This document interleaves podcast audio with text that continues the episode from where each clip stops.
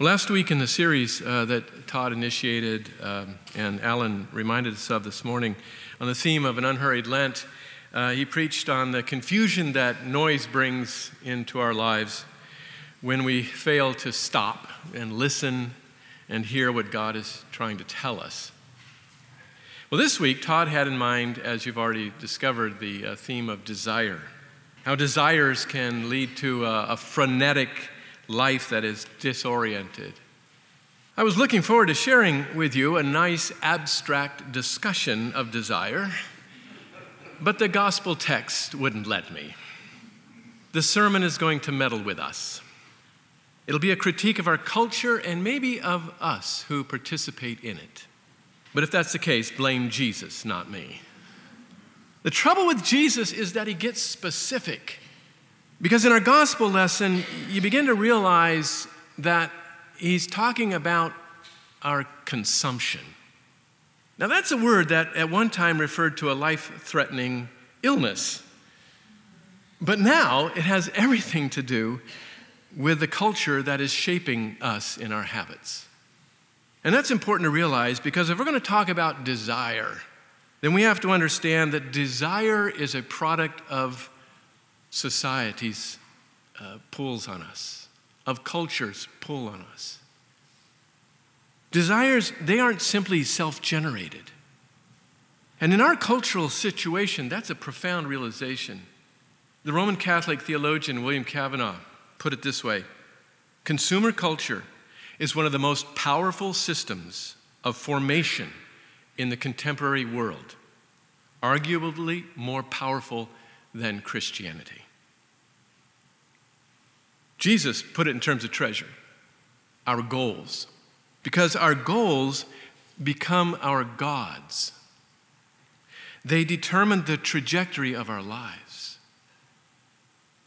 Another way of understanding what he was saying about that weird stuff about the eye, you know, it may have caused you to wonder what is going on there. I think he, he was saying that being sound in your goals will determine your life. If your goal is sound, your life will light up. If it's wrong, your life's going to end up in darkness. So, our goal, the purpose for which our lives are shaped, determines what we will desire. But the problem with our consumer culture isn't really that um, we desire too much but it's that we desire what we desire without any idea of why we want what we want. You know, 10% of the US population are shopaholics. It's an addiction that is fed by our exposure to up to 5,000 ads per day. That's up, by the way, from about 500 in the 1970s. 5,000 ads per day. The shopaholic buys something, anything, to fill the hole that is this empty shrine, and then the thing purchased turns to nothing eventually, so that the consumer goes online or goes back to the mall to continue the search. And the search becomes endless. It becomes endless because it consumes our time and our mental effort and our spiritual uh, desires. Because you see, the point in our consumer culture is that the pleasure comes not from possession of things, it comes from the pursuit of things. The pleasure comes from the wanting. The pleasure comes from the desire itself. And so the desire has to constantly be on the move. This consumer spirit is a restless spirit. It's a restless spirit that, uh, because our whole economy is based on dissatisfaction and detachment. Think about that dissatisfaction and detachment. Our economy isn't based on attachment to stuff, it's based on detachment. We aren't satisfied with the previous smartphone, so we wait in lines for hours for the next one. Consumption that was once a deadly sickness has now become a debilitating habit with a goal that has nothing to do with a fulfilling life. Like the kind of abundant life that Jesus promised? Uh-uh. Consumerism isn't so much about having more as it is about having something else. And that's why shopping, not just buying, but shopping, is at the heart of the culture that we live in. Even Sundays have become one of the most, uh, come one of the busiest shopping days of the week. For many, consumerism is just a type of spirituality, a way of looking at the world with the eye that is the lamp of the body, such that it, it is deeply formative, a, a way of pursuing meaning and purpose and identity in life. I mean, think about it work becomes a commodity instead of something that we participate in the creative activity of God. In fact, we even, call, we even commodify the workers, we call them labor costs. Relationships become commodities, often at the mercy of dissatisfaction and detachment in a hookup society. Even Jesus and Christianity can become another commodity just to fulfill the individual consumer's needs who wants to get some religion.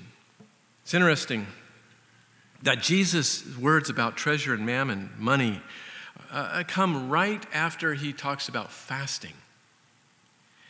And so he located his talk right in the context of Lent. Jesus knew that we are our bodies.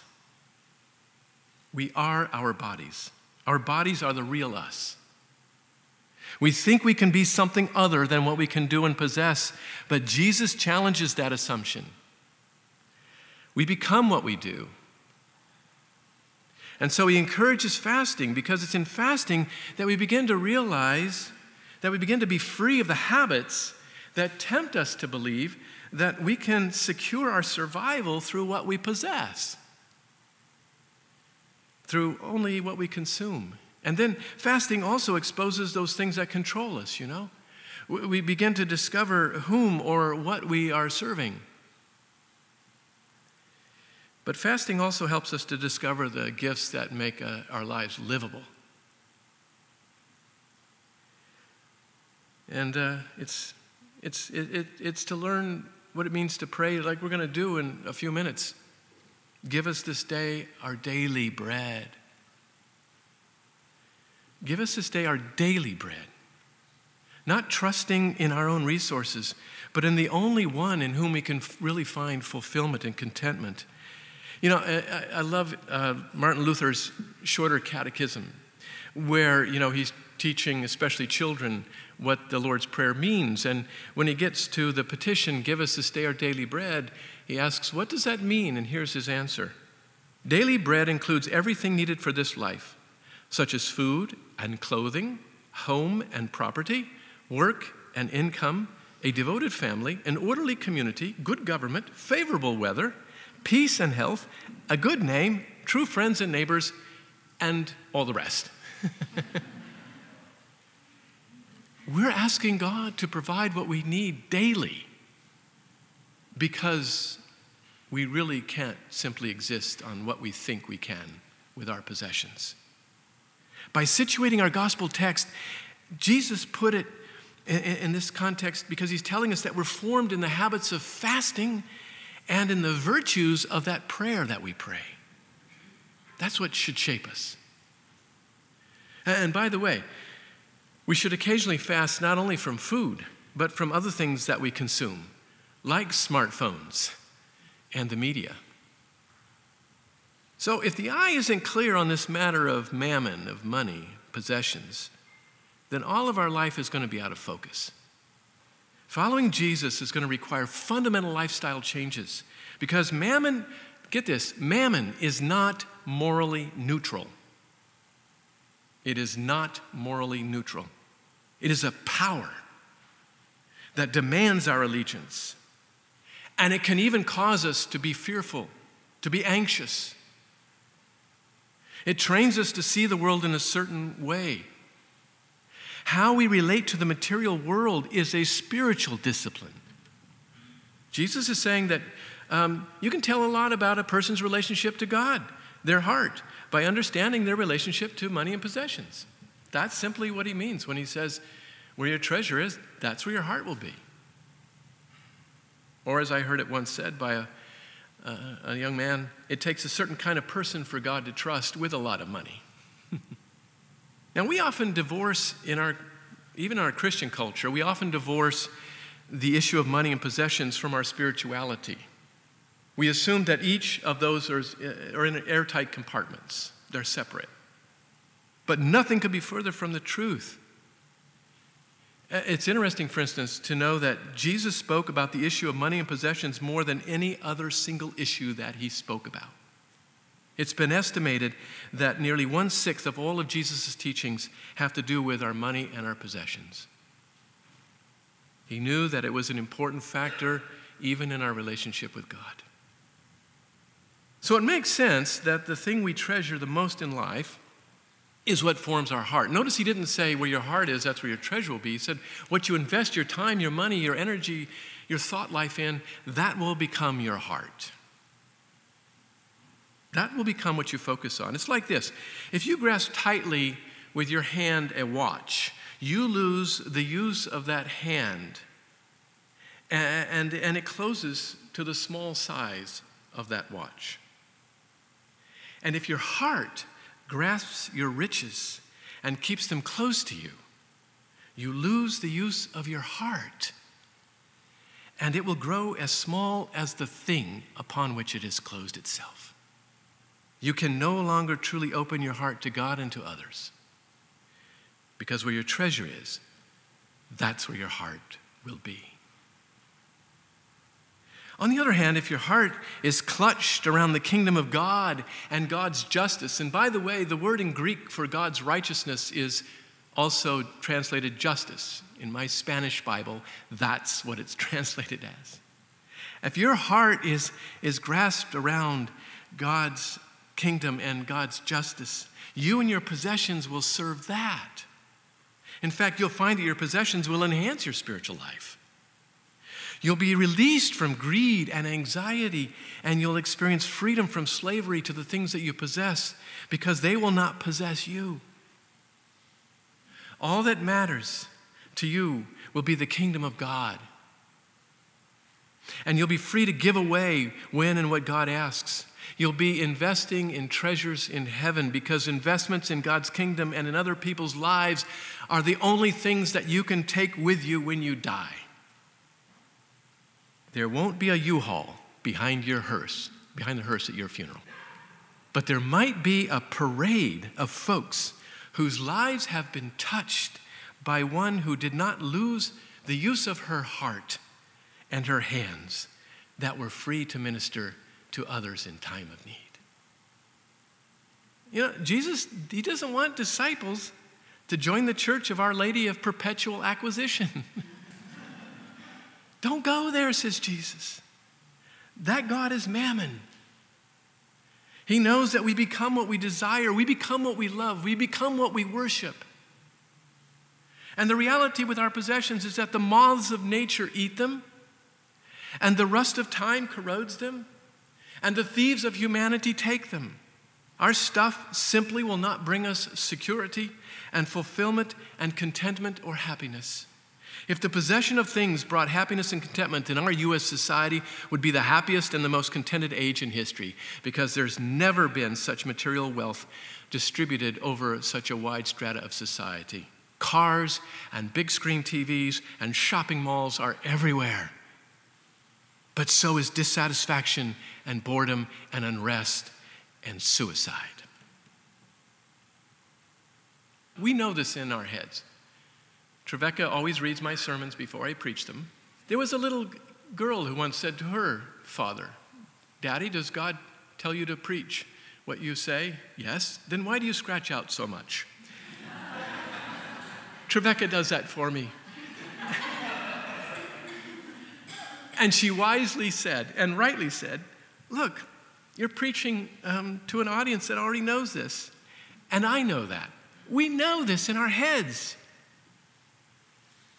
But the formative influences of the culture into which we will be immersed once our worship ends this morning are so subtle and pervasive that that knowledge will not save us. Knowledge alone will not save us. It will have to be formative habits that come from an alternative culture called church. You see, we were created to desire God, to thirst for God. That's what we were created for. All of us. And that's why it's so profound that earlier in Jesus' ministry, he cried out, Let anyone who's thirsty come to me, and let the one who believes in me drink. All of us are invited. And that's why I think that at this table, where we receive Jesus' body and Jesus' blood, that has such a profound effect on those who come up. Because we were created for this table. We were created for Jesus. We were created to be thirsty for God. It's a thirst that we try to satisfy with so many other things in life material possessions, sex, status, good causes, nationalism, and all those other ultimately unsatisfying elixirs. But that thirst can never be satisfied by this world and what it has to offer. It can only be satisfied by the one who made us. And then we creatures, we creatures whose thirst is satisfied and refreshed by eating his body and drinking his blood, will join Jesus in Jesus' thirst for others. He cried from the cross, I thirst. And his mother Teresa said, I want to satiate the thirst of Jesus. We who have found the one who can assuage our thirst will go back into this consuming culture as we join him in his thirst for humanity. You see, Jesus doesn't, t- he doesn't tell us to get rid of our desires. He tells us to redirect our desires. Centuries ago, Augustine taught us that the only God can free us from bondage to false desires and move us to desire rightly. And that's exactly what we prayed for this morning in our prayer of confession. Because a slave or an addict cannot free him or herself. But the good news is that the God of grace is offering us liberation this morning. And even, he even offers us a community called church that will help us to desire rightly. I know this because in, in Monk Habits for Everyday People, I wrote about a time years ago when I raved about the features of the latest Mac computer that I coveted while a friend prepared our meal for us in her kitchen. And finally, she stopped peeling the potatoes, looked up, and asked me, And Dennis, how will this computer serve the kingdom of God? I never purchased that computer. and I thank my friend for her gentle reminder. I didn't need it then. That was a time when I experienced how church could help me redirect my desires rightly. We hold each other accountable with gentleness. The key to true freedom, then, is the cultivation of the right desires. Because, listen, Christianity is, Christianity is about restlessness. Christianity is about dissatisfaction. Christianity is about detachment, but of a wholly different sort than our consumer culture. Because it teaches us that the material world is good, but not ultimate. So, Jesus told the rich young ruler, you detach from your material goods because that goes hand in hand with attachment to me. So instead of fearing the loss of money and possessions, the psalmist this morning said to us, Fear God. To help us understand what that means, because you know, that sounds like a strange thing in some ways, right? Fear God. Deuteronomy 10 actually spells that out. That fearing God has to do with worshiping God and loving God and revering God and serving God in wholehearted obedience as people who are completely dependent on Him. Maybe for some, complete dependence on God is hard to do. And so that's why the psalmist says, taste. Taste it. Try it out. Try it in your own experience. Prove it by your experience that the Lord is really good. that those who seek Yahweh above all else will lack nothing that is of ultimate significance, that it will ultimately satisfy us. Because what's at stake here is not a probability, what's at stake here is an impossibility. See, Jesus laid it on the line. You cannot pursue both God and mammon. He didn't say, it's highly unlikely that you could do that. You can't. It's impossible. It is impossible to do both. In fact, the warning is not unlike the one that God told Moses in Exodus 34 Stay vigilant. Don't let down your guard, lest you make covenant with people, in this case, a culture, who live in the land that you are entering and they trip you up. In fact, in Colossians, in Paul's letter to the Colossians, the only sin that Paul ever calls idolatry is greed. Greed. That's idolatry. It's worshiping another God. Our possessions and our money are in a struggle with God for our very lives. That's why Jesus is uncompromising when he says, Any of you who does not give up everything he has cannot be my disciple. And by the way, I don't think that was a very good altar call but that's his altar call. Come follow me, give it all up. And so Jesus will tell, his, tell us, his disciples, at the end of this chapter in Matthew, that we should desire above all else God's kingdom and God's justice. To desire a kingdom in which all people are rightly related to God and rightly related to each other, because that's what righteousness or justice is. When everything is in the relationships that God intended for them to be. That's what we want to pursue. We desire what God desires. So, how might we go about this in practical terms this Lenten season? How can we dethrone money and possessions and put the kingdom of God and God's justice in first place? How might we replace fears about our money and possessions with the fear of God? How might we invest in treasures in heaven this Lent? Let me just throw out some suggestions. We might turn our homes into sites of production, of productivity, as they used to be, and not just sites of consumption. The kind of productive, productivity like making bread or making music together as ways to reshape how we approach the material world. We might be more appreciative and attentive to those who labor to produce what we consume because we know that our spiritual condition is reflected in the way that we treat the people who serve us. Person on her way up to Starbucks ladder once said that in our company and said, I can tell a person's spiritual condition by the way they treat the people who serve them. Remember that next time you're at Starbucks. We might buy piles of gift certificates at McDonald's and distribute them to homeless people that we encounter every day. We could help our children recognize the media's attempts to connect status and prestige with commercial products.